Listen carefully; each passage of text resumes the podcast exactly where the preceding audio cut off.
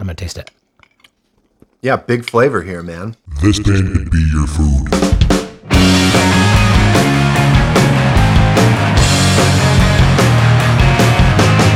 Hey, yo, welcome back to This Band Could Be Your Food. I am your host, Nathan Palin, coming to you from Greenpoint, Brooklyn, New York City, all those things. It's one spot, but it's a long line to get from there to here, and I'm glad I'm here, and I'm glad you're where you are, but I'm just glad you're listening.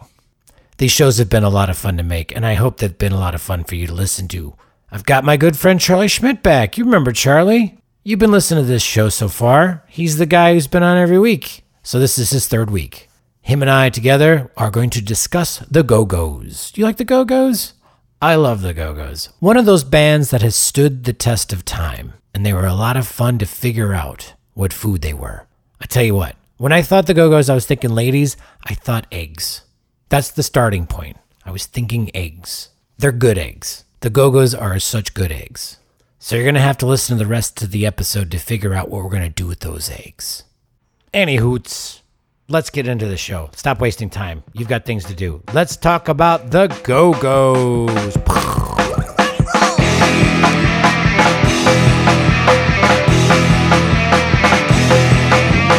Grandma's hair was the plan.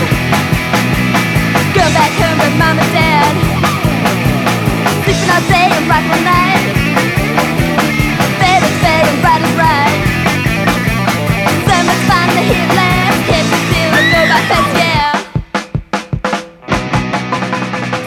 Very excited to talk about the Go-Go's. Yeah. They're kind of one band that I've loved since I was a kid, which was odd because I don't know if it's this way for you when you're a boy, but when I was a young boy, I had an issue with liking girl bands. I'm just putting it out there. It's not a woke thing. And I've since learned how to be a better person. Hey man, I love ladies in rock. Bangles, Lita Ford. Yeah. I mean, I think that it's, Joan Jett, obviously. Yeah. It takes, especially for the Go-Go's having come up in the early, were really the second wave of the LA punk scene, probably took a lot of balls. Yeah. To get that together and to do, to really have that vision, to just want to be together and to write music. I think that's more than I can muster at times. So, yeah. Yeah. And to do it that well. Oh, yeah, absolutely. I mean, hits beyond hits. Yeah. If we could be so bold. And they have a new documentary that we both watched. Mm-hmm. It's fantastic. So the lineup is Belinda Carlisle, Charlotte Caffey, Kathy Valentine, Jane Wiedlin, and Gina Schock, which is probably the coolest name. Yeah, definitely. I mean, especially for a drummer, it's like, Yeah. The best name ever. Totally. Yeah. They started in LA. Yeah. They started in LA. And in the documentary, they talk about, sort of taking the car up to Northern California. Is it to see, Sid Vicious? Yeah. And, he, at the end of the show, they're famously terrible. Yeah. And at the end of the show, he goes, do you feel like you've been cheated? Yeah. Walks off stage. That world famous show. Was that their last show? Why, yes, that was the last show of the classic lineup of the Sex Pistols featuring Sid Vicious. They played in January of 1978 at the Winterland Ballroom in San Francisco. So there you go. Game on.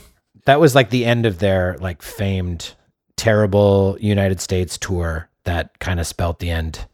Yeah, and with that, I think they sort of talk about that. I think Belinda Carlisle talks about how that was sort of what they consider to be the end of the first wave of punk, which is interesting because I guess at that point then they saw a bit of an open door, which is cool. Yeah, hey, there's room for us to maybe do this thing. Absolutely. So yeah, and they went in one direction, and then Motley Crue went in another direction, both taking punk and turning it into the new wave, as they called it, right? Which was controversial at the time. New wave was really lame punk, a lot of people thought. Sure. Yeah. Sure. I think even within the ranks, when the Go-Go's started, they had a bass player who was punk rock. Her name was Margot Olavarria. I mean, I'm It's some pronunciation there. Yeah, well, I was in Italy for 10 months, so I know how to say the words properly. Hopefully she's Italian. But that is the way that they would say it. They would roll the R's a little bit more, but that's always been a problem of mine. But they happened to come at the right time for the door that had been shut. They went through the window and they started their version of punk rock and edited it down to the pop band that they eventually became. And as they were becoming more of a pop band, they had to part ways with Margot. And I love in the movie when they talk about Margot getting sick for some reason. And then Kathy Valentine, who was at the time a guitar player from Texas and living in LA, she just happened to be in a bathroom when they were mentioning the Go-Go's were in there and like, oh, we have to get a bass player. And she was like, I'll do it. No problem. Mm. And so they gave them all their crappy tapes that they had been working on. And then she just like went on a drug binge and learned all the songs in like 24 hours. As you do. Yeah. That's one way to do it.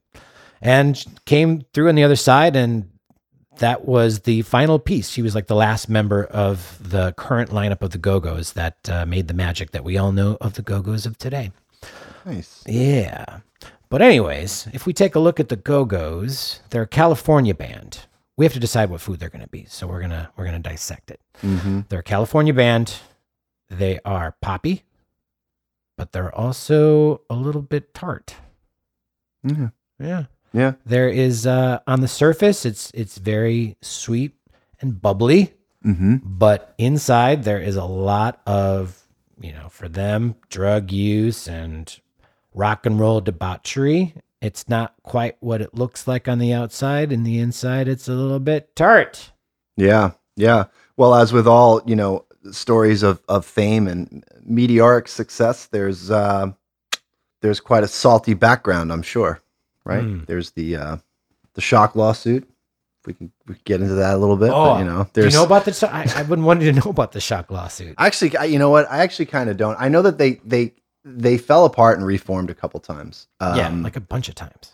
Yeah, because obviously, you know, when you have that much money and that much success and that much notoriety, I mean, there's stories of them talking about how they couldn't really cross the street. Everybody knew who they were. Yeah. You know, they literally went from playing, you know, small venues like the Troubadour to Madison Square Garden. Yeah.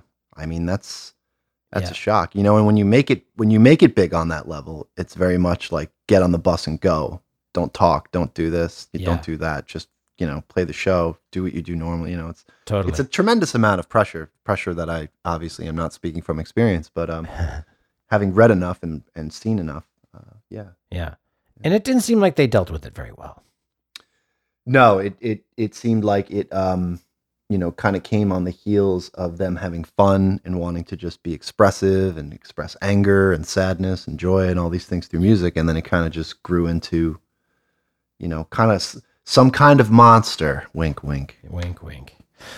It is a very common story within rock and roll when you have the people in the band that write the songs and then the people that just play in the band, because later on, eventually, if you're successful, the songwriters will make significantly more money than everybody else in the band. And then the other people in the band, like for instance, in this band, you've got Gina Schock, who, when she started the band, gave them the regimen to do all the work that they did.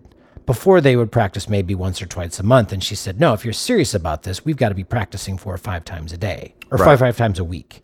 So they were practicing all the time. And that's when they became the band, the wheelhouse, you know, for the songwriters to create the songs that became what they became. And I know that there are bands, I feel Nirvana was this way. Even though Kurt Cobain wrote all the songs, the songwriting was still shared amongst everybody in the band. Mm. And that became a problem for Nirvana later on. Kurt Cobain wanted to claim his rights back because he knew at the time, he said, this is just the fair way to do it. But then, you know, later on, he said, well, I'm the songwriter. I should be getting the money. And I think that was part of his downfall as a human. Mm. I mean, I had heard reports that Nirvana was actually on the heels of breaking up before he killed himself. Uh-huh. So, I don't know. Allegedly killed himself. Allegedly. But now that's an interesting point. And there are bands that, you know, later on in life, they don't play live anymore. Like the band XTC, they were a band that played live.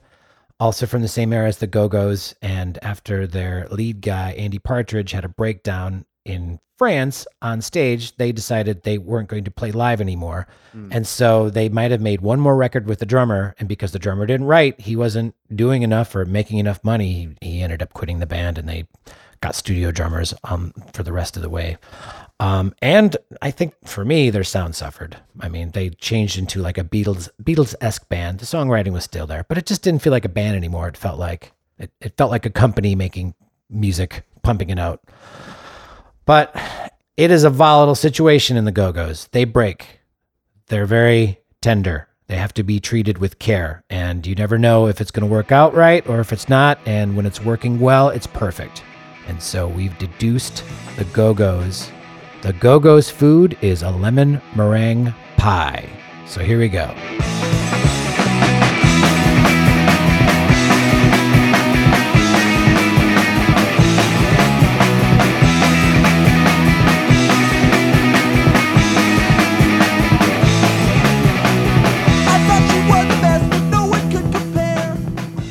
There it is.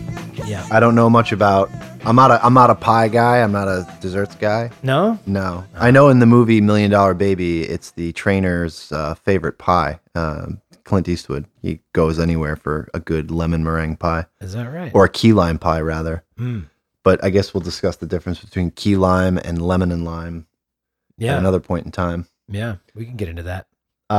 So, you know, what's your take on, we could go, you know, obviously there's a lot of material to cover with their music.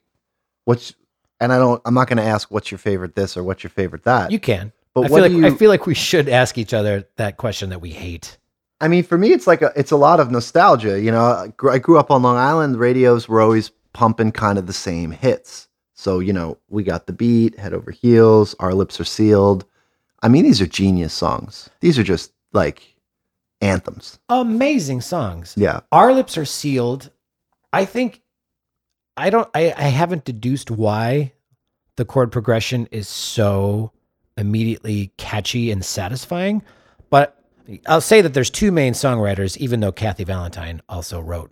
But initially, off the bat, Charlotte Caffey was actually brought into the group because of her musicality. She was the classically trained piano player who knew what she was doing. So she came in and wrote most of the songs.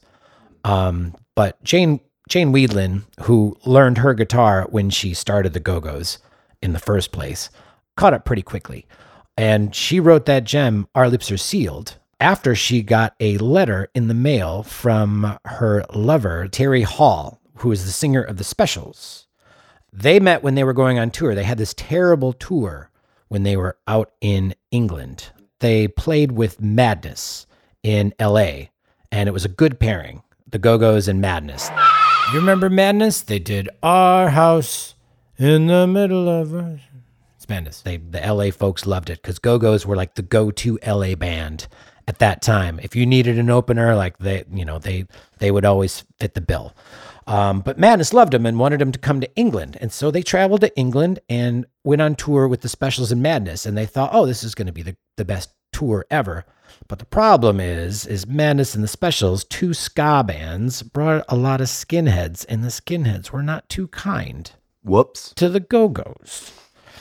And really? No. Are you serious? I know, right? Who'd have thunk? A bunch of right-wing nationalists didn't like the all-girl band. That's crazy. Mm. Good thing that's never going to happen again. Yeah. Yeah. How music and that got tied together, I will never understand. Skinheads? Yeah. Nationalism? I feel it's all like primarily in hardcore and ska. Yeah. Which it's weird with ska because there are two big lines. I mean, there are the... Straight edge. And then the other side. Well, that's a bummer. The poor Go-Go's were probably like, should we not play? Yeah. This was like the chance of a lifetime. Yeah. But you got to give it to Belinda Carlisle at that time. She really took it. She was up in the front, like getting gobs of spit on her. Like when you look at Belinda Carlisle and you think of, you know, the Mad About You, that girl who was, you know, just had all these you know, glamorous videos. Mm-hmm. You know, she took it as a punk rocker. Yeah. You know? She was in the trenches, you know, going to battle. It's amazing that Belinda Carlisle came out of it still bubbly. Mm-hmm. Though, I mean, she came out of it with like a 30-year cocaine addiction, but whatever. Those were those times. As you do. Yeah. It's tough. Yeah.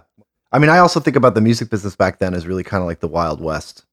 I think now, and I could be completely wrong, but it feels like there might be a little bit more protection around the artist in terms of legality, and you know, how available you can be for performances and things like that. I think it was back then, it was kind of really like a shady practice. A lot of management, a lot of labels did a lot of really unsavory things to bands, you know, overextending tours, you know, lying about dates and accommodations and things like that, all to make their nut on a band's back. Sure. And I'm sure the Go-Go's probably have many a tale of unsavory acts on behalf of the record label. Sure. Yeah. You know? In those days, I mean, this is coming off of the heels of, you know, the bands in the 60s, like Led Zeppelin and the Beatles. They were putting out a record like every 9 months.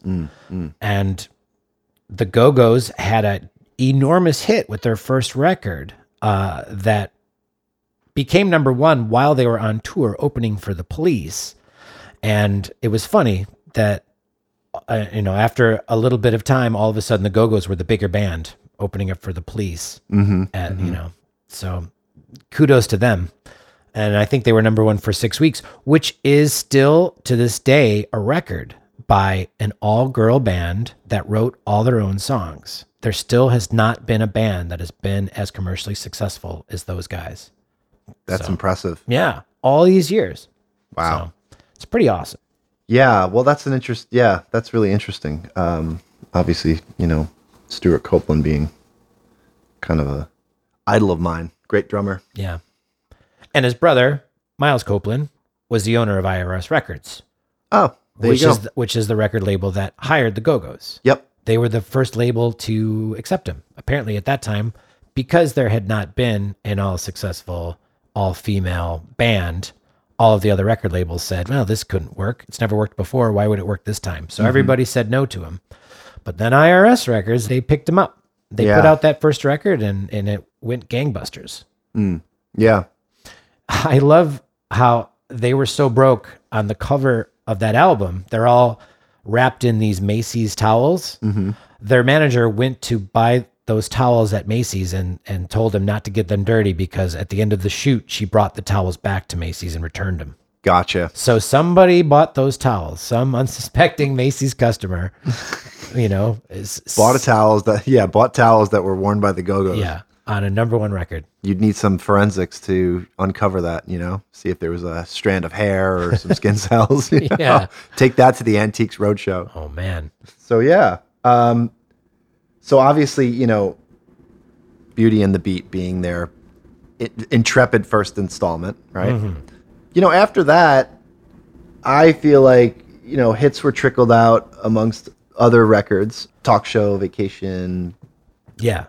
And, you know, like I said, like being a bit of a cultural vortex on Long Island, you really only kind of heard the hits. Yeah. But I always remember, I loved the Go-Go's through and through. It was, for me, it was like the Go-Go's and the Bangles were the two of my favorite.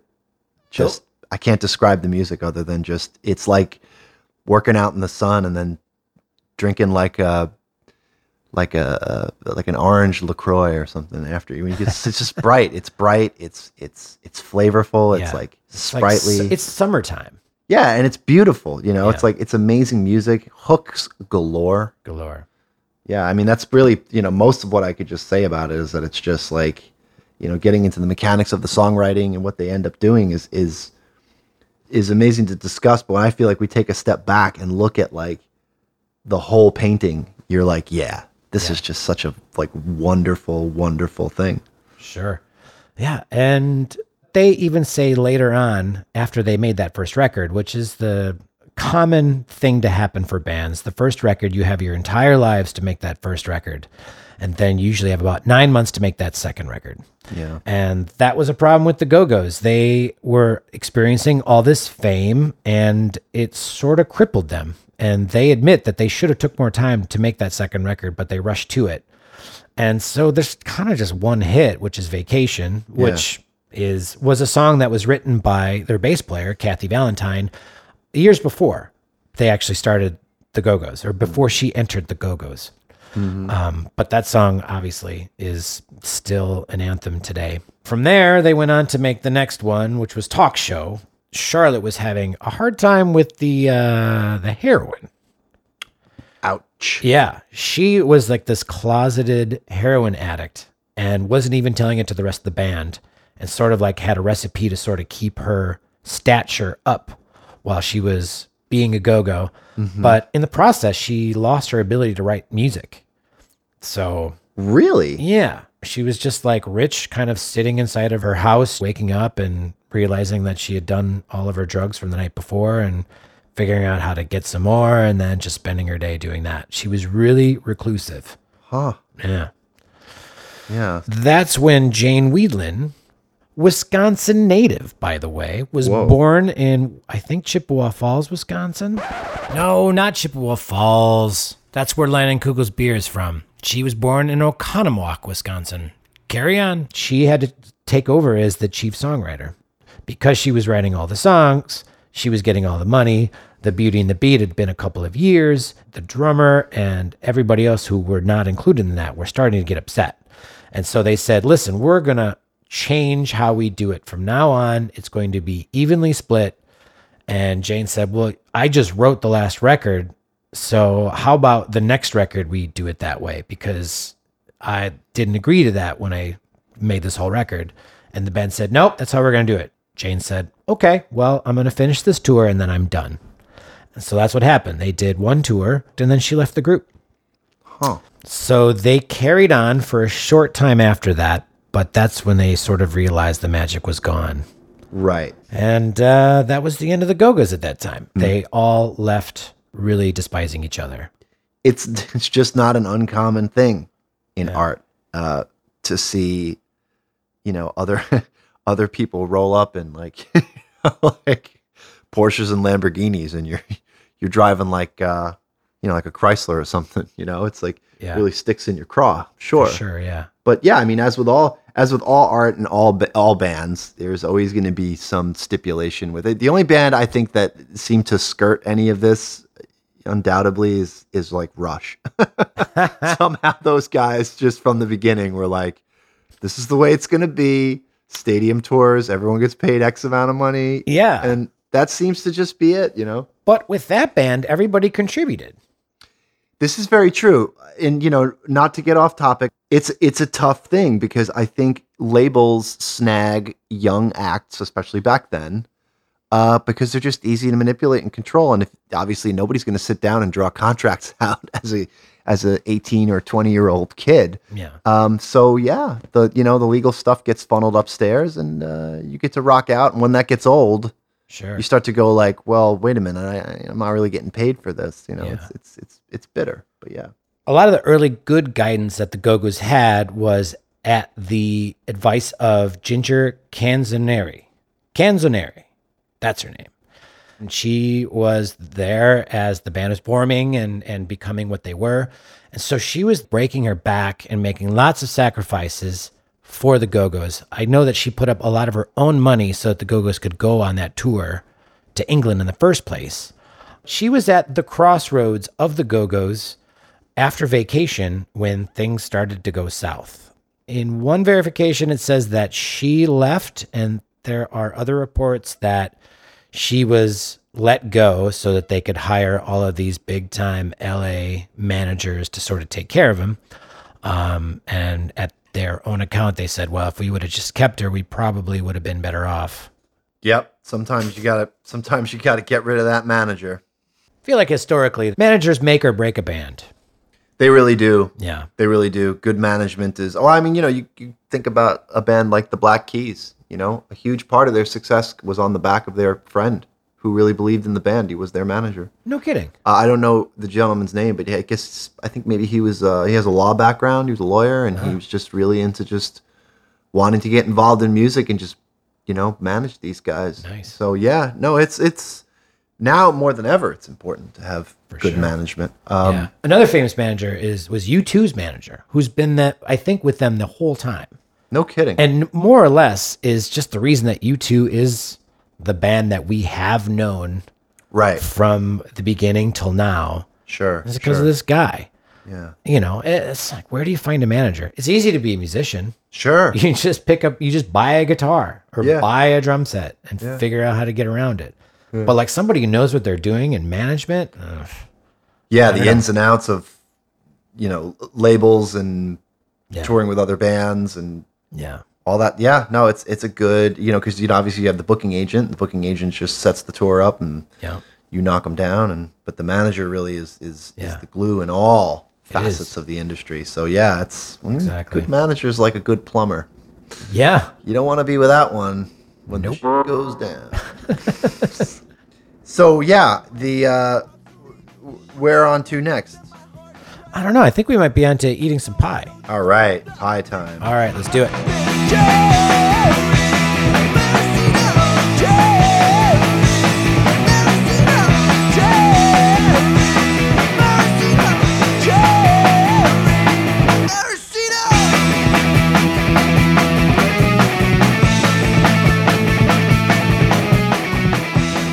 All right, now Charlie didn't tell me when I made this pie that he has a problem with sugar. Boo. But I have to say, I have attempted to make lemon meringue pie many times without success. My meringues just always fall flat. Like I used to not be able to even get them big. And I don't know why. I mean, I feel like I was using the same tool, which is your electric beater, your standard electric beater. But I think the problem was that I didn't use the whisk option. Like to make a meringue, you need a big whisker. And I have one now. I have one of those KitchenAid gadgets. That's the one you need. Yeah, like the KitchenAid. Yeah, you just with the bowl, the sitting bowl, and you lock it in. Yeah, you lock it in. You just throw the eggs in there. A little bit of cream of tartar. Yeah. For this one, I used 5 egg whites, and then half a teaspoon of cream of tartar. And then just let her rip for about 4 minutes. So you did use that machine. I did use that machine. Oh, okay. Yeah. I did that for 4 minutes, and then I put half a cup of granulated sugar and a few cracks of salt. And this meringue became humongous. Yeah. I was really happy. I'm going to taste it. Yeah, big flavor here, man. You get the tartness of the lemon and the sweetness of the meringue. The two together are like a little... It's funny how it's like almost like a conflicting flavor in the beginning with the tart and the sweet. Yeah. Very good. Yeah. So this is essentially a homemade pie, except for the crust, because I hate making pie crusts. Mm-hmm. Yeah, it's a hard task. It is. I just there's just a lot of frustration for me. It's like going golfing, you know, it's a perfectly good way to ruin a walk. Mm-hmm. You know, and making a pie crust, it's impossible to get it for me to get it to stay. It always breaks, and it's just. And then because I know that I've put a broken pie crust on the bottom, it's like I'm just waiting for like the floor to fall out underneath. Right. It's not a good feeling. So I just assume Pillsbury does a fantastic job making a pie crust that you can just go get in the freezer section or the refrigerator section. You know, like the same thing with biscuits. I'll go buy a can of biscuits any day. Have you ever seen someone make biscuits? It takes forever. Who has that kind of time to make biscuits? Yeah. I mean, like the kind of biscuit where it's like you fold it and then you push it down, you fold it again, push it down. So it's more work than it's worth, if you ask me. Well, yeah, we live in a modern day, and obviously, you know, you can write songs using GarageBand loops, or you could use instant pie crusts, or yeah. I mean, all the same. Kudos. I was going to say kudos on your pie crust. Hey, thank you. You didn't have to tell me it was fake. Yeah, you could have been like, "Yeah, man, I labored over that. It's like the sixth or seventh one I made." I should have said that. But you're honest. You got a good heart. Yeah. You see, I can eat a small piece like that and appreciate every flavor context. Sure. In profile and just absolutely enjoy it. And it's not, the beauty of it is it's not about getting full. Yeah. And it's not about like overindulging. It's about like appreciating like just like the, like I said, the flavor profile of it. It's awesome.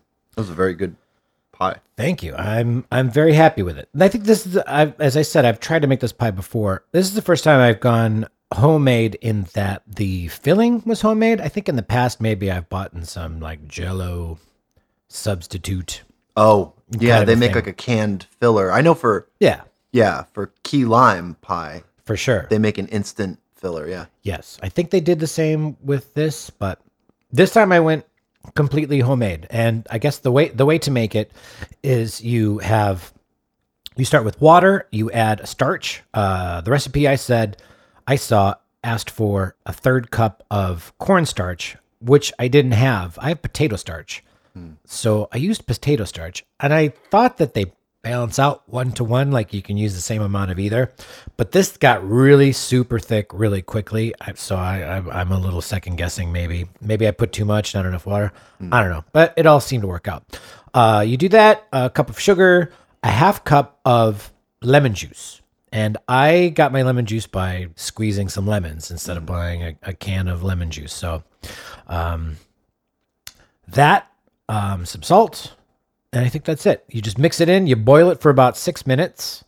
After it starts to thicken up and start to boil, you take a couple of teaspoons of that mixture and you put it in your pre-separated egg yolks. You're going to need 5 egg yolks for your pie. You're going to need 5 egg whites for your meringue. So you separate those early on so they become room temperature. You want to work with room temperature eggs.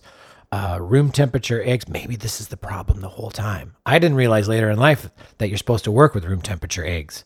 But a room temperature white will meringue better. It'll fluff up better. Yeah, that's a big thing on the Great British Baking Show. They talk about that. If you use cold eggs, it just doesn't like emulsify properly, I guess you could say. The fat doesn't, you know. Yeah.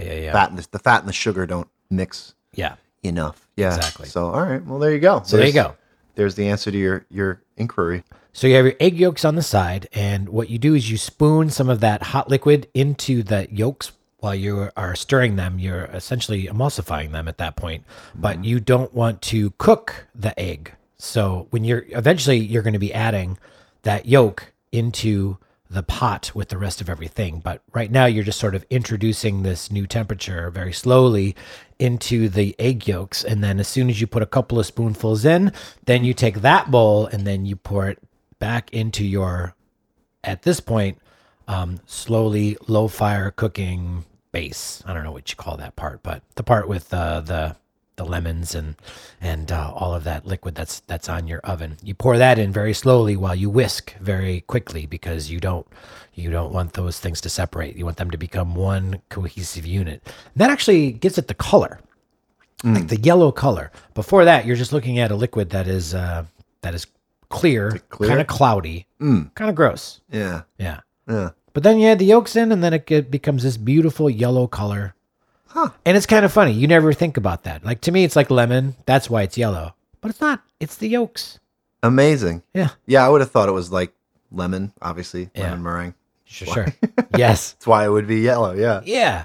That's funny. And so then this makes me think about the key lime pie, because, you know, us grown up in the world where soda pop is like fluorescent orange or fluorescent purple for, you know, your orange and your grape flavor, Kool-Aids, those sort of things. You just associate these very unnatural colors to go with flavors. Good point. Which is unnatural. So, like, if you think of a key lime pie, I remember getting some that were yellow and being like, what's the deal with this? Yeah. You know, it's like, isn't a key lime pie supposed to be like turquoise?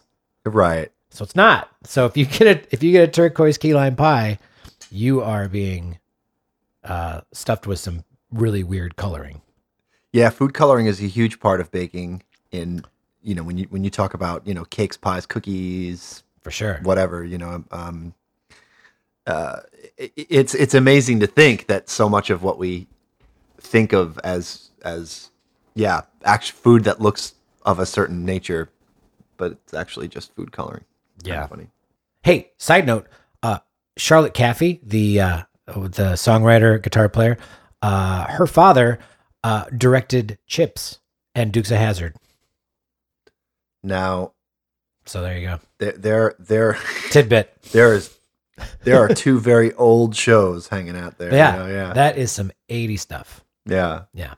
I think she's the only one that has like some major ties, except for Kathy Valentine, who's from Texas, and she was like hanging out with like the Fabulous Thunderbirds, and like, you know, so Jimmy Vaughn and Stevie Ray Vaughan. It seemed like her and Jimmy Vaughn were tight. Okay. Before she moved out to California and met the Go-Go's. Uh-huh. And she actually also had an early guitar lesson from Eric Johnson. Whoa. The guitar player.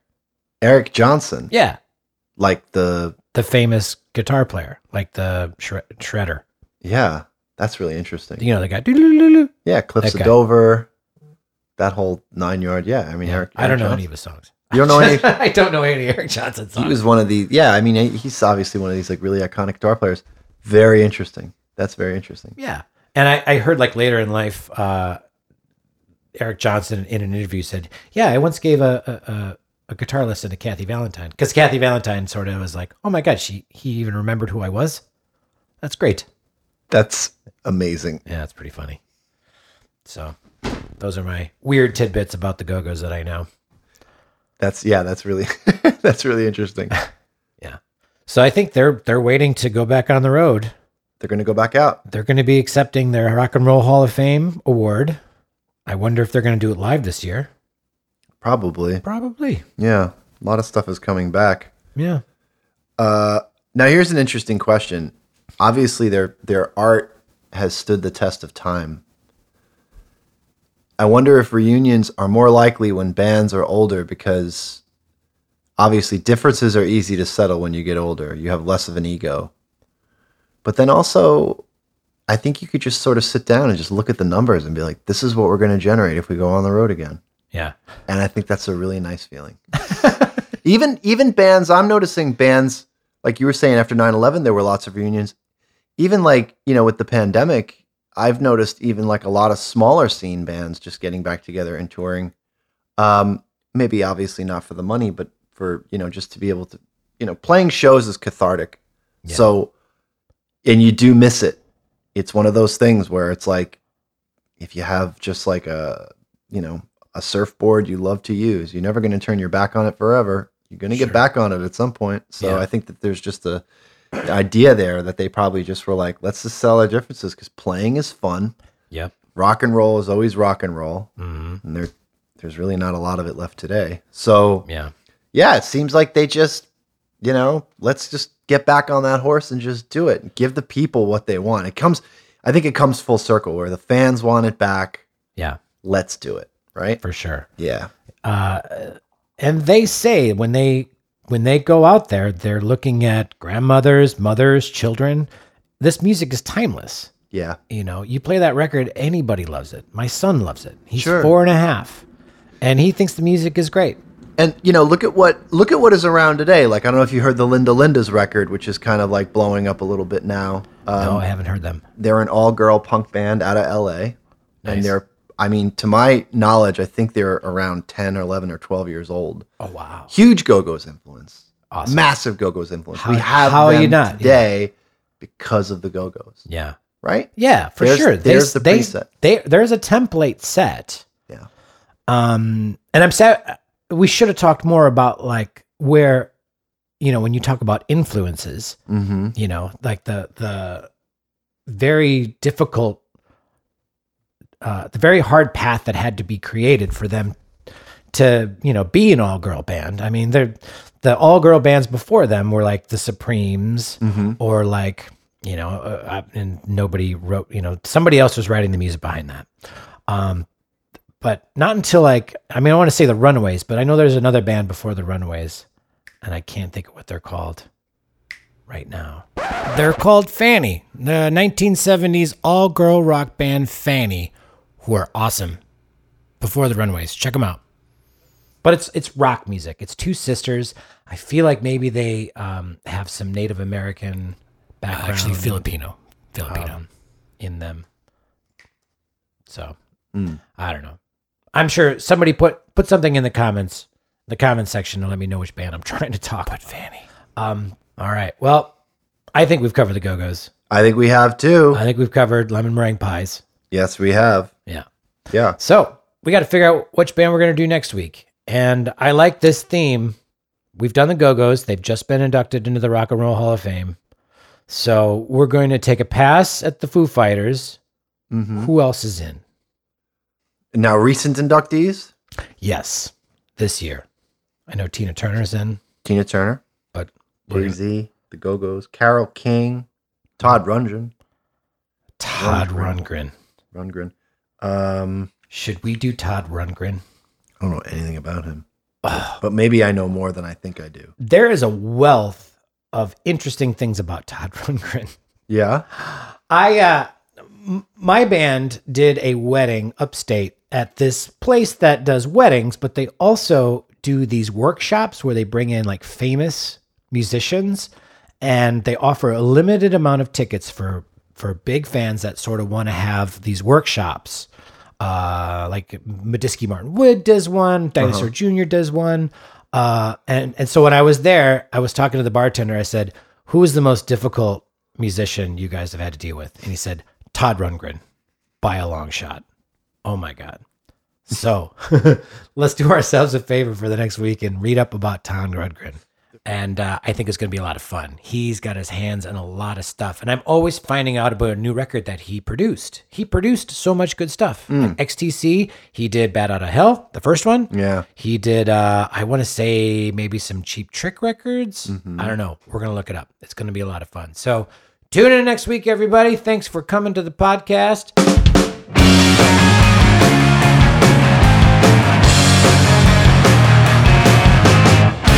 Thank you for coming to the podcast. So nice of you to join us. That was a lot of fun, right? Thanks again to Charlie Schmidt for doing 3 episodes in a row with me. What a guy, what a buddy. Love that dude. Now, next week, I got another dude I love. Tommy DeVito is going to sit in with me. Tommy DeVito is a drummer in another band that I was in, the Jupiter Deluxe.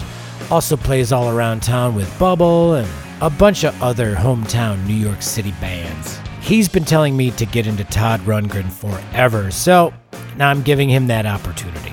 The interlude music you heard this week was from a band called the Snarkouts on the B-side of a 7-inch that we both put together out in 1996. You can't get it anymore. They were the Snarkouts. My ska punk band was Gargamel. It's out of print. You can't find it. But if you ask real nice, maybe I'll give you a copy. If you want to try the food out, head over to the website, thisbandcouldbeyourfood.com. I'm putting all the recipes up the week after we drop the episode, so if you want something to cook, go there. Oh, by the way, if you like the podcast, do me a favor. Go to one of those places where you can rate it and put a comment or something like that. We need people like you to tell other people who are like you about our podcast. So do us all a favor. Get the word out. Until then, I've been your host, Nathan Palin. We're going to see you next week, all right? Todd Rundgren, Tommy DeVito, myself, and a delicious dish. Until then, cook on and rock out. Ciao, ciao.